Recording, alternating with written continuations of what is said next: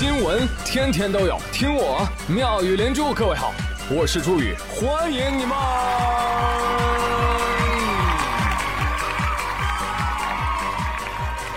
谢谢谢谢谢谢各位的收听啦！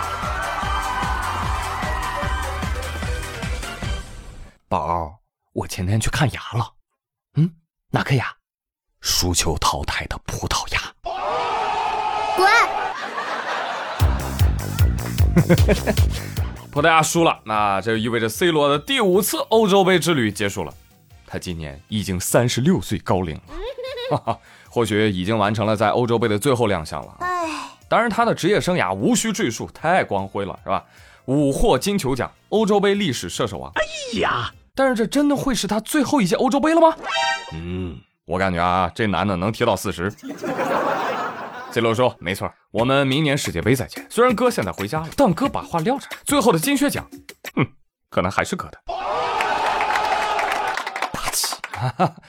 这两天啊，陪葡萄牙一块走的，还有同在 F 组的2014年世界杯冠军德国队，2018年世界杯冠军法国队，当然，葡萄牙还是2016欧洲杯冠军呢。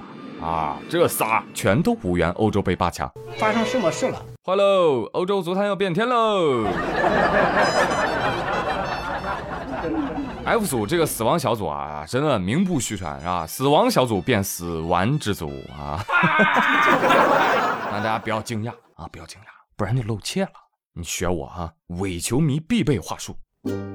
哎，不要大惊小怪啊，还是球看少了 啊，要知道。欧洲无弱旅啊，是不是啊？强如法国队，那三比一都领先了，这还能输了？所以说，欧洲杯踢出什么结果都不算冷门。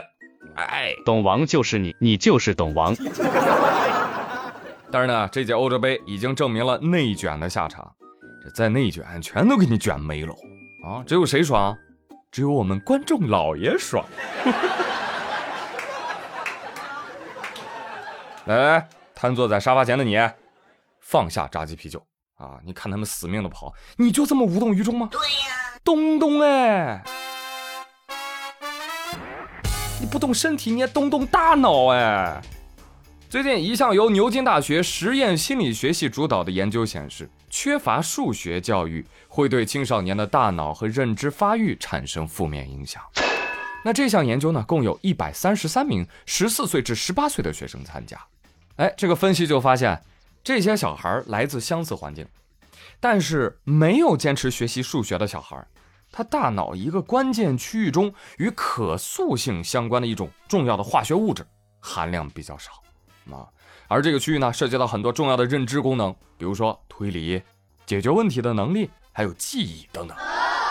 啊，知道数学重要了吧？有朋友说，这还用你说？女人也许会欺骗你。兄弟也许会背叛你，但是数学不会。嗯，数学不会就是不会。一杯茶，一包烟，一道积分算一天，一口肉，一瓶酒，无穷级数算一宿。横批：你算算算什么东西啊？啊，其实数学的英文啊已经说明了真相。数学叫什么？Math，M A T H S，是什么的缩写？Mental abuse to humans，什么意思？折磨人类的大脑。我呸！别信啊，开玩笑啊。其实我还挺喜欢数学的，但奈何数学不喜欢我呀。虽然这个理论指出不学数学呢影响大脑发育，但实践证明学习数学影响头发发育。哎，但是很矛盾，数学呢它又是一切科学的基础，对吧？你天天骂着数学难，但我们天天又享受着数学的研究成果。你比如说。啊，某音的视频你沉迷的不得了，你爱听的喜马，他怎么就知道你爱听啥呢？这还不是数学的魔法？对朋友们，你喜欢数学吗？哎，当年学的这个数学秘籍，你还记住多少？啊，我们来对个暗号吧，奇变偶不变。嗯哼哼哼。继续为大家传播科学。最近，河北地质大学的特聘教授季强博士为首席科学家的国际古人类研究团队发表了一个文章，报道了中国东北哈尔滨发现的中更新世古人类头骨化石的研究成果。啊，就正式的把这个古人类的头骨化石命名为一个新人种，叫什么？龙人。哇这我就想不明白了，那搁哈尔滨那嘎达发现的，那不应该叫东北人吗？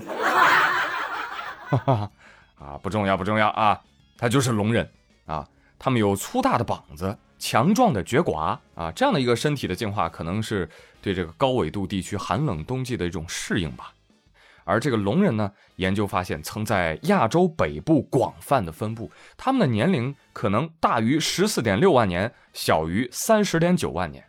那这个研究为智人的起源还有人类的演化提供了很重要的证据。嗯，说得好，说得好，嗯，似懂非懂的叫好，是吧？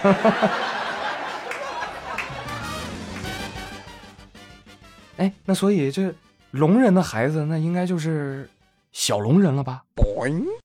我头上有犄角，犄角，我身后有一把一把。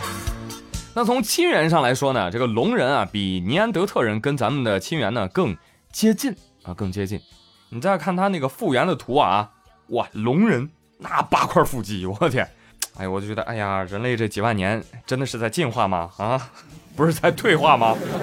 对不起了，祖宗，我给您丢脸了。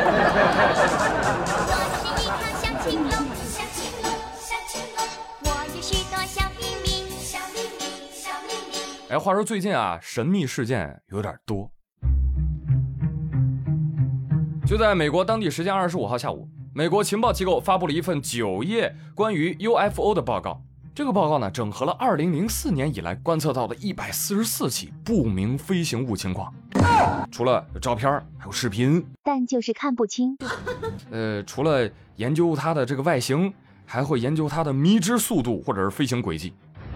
但是呢，长篇累读下来，哎，最后的调查结论是，我们没有发现与地外生命的联系，我们还需要更多的分析，以确定这些发现是否有突破性的技术。哦。您这报告就是一不能确定飞行物是个啥，二不能确定是不是外星人的，三没有发现什么突破性技术。你这个报告是报告了个寂寞吗？你就跟 CCTV 的走进科学有什么区别？啊，比我的本科论文都水！我都怀疑你们这是在在骗科研经费，是不是啊，朋友们？怀疑的有理有据吧？哦，你真厉害。其实不单是我，连五角大楼内部对这个 UFO 的研究啊，都是褒贬不一的。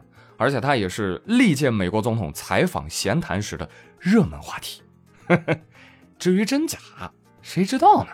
啊，众所周知啊，外星人呢，他只出现在美国啊；水猴子呢，他只出现在中国啊。看来各国都有各自偏好的传说啊。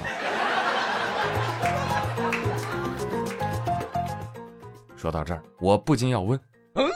就不能人手配一个华为 P 四零吗？就不能把 UFO 拍清楚吗？与此同时，《自然》杂志上也发表了一项研究，说在过去的五千年里啊，至少有一千七百一十五个恒星系统是能够观测到地球的，而人类制造的无线电波呢，也已经扫过了其中七十五个恒星系统，意味着。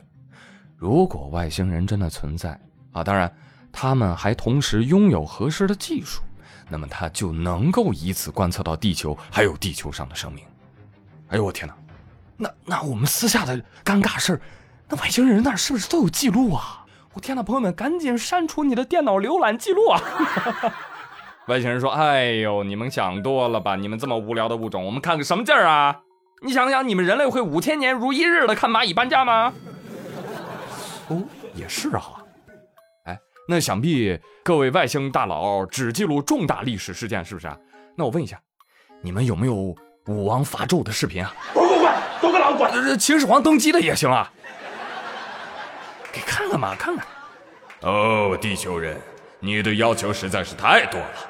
哦，好吧，那我简单一点。外星人你好，能帮我写论文还有企划书吗？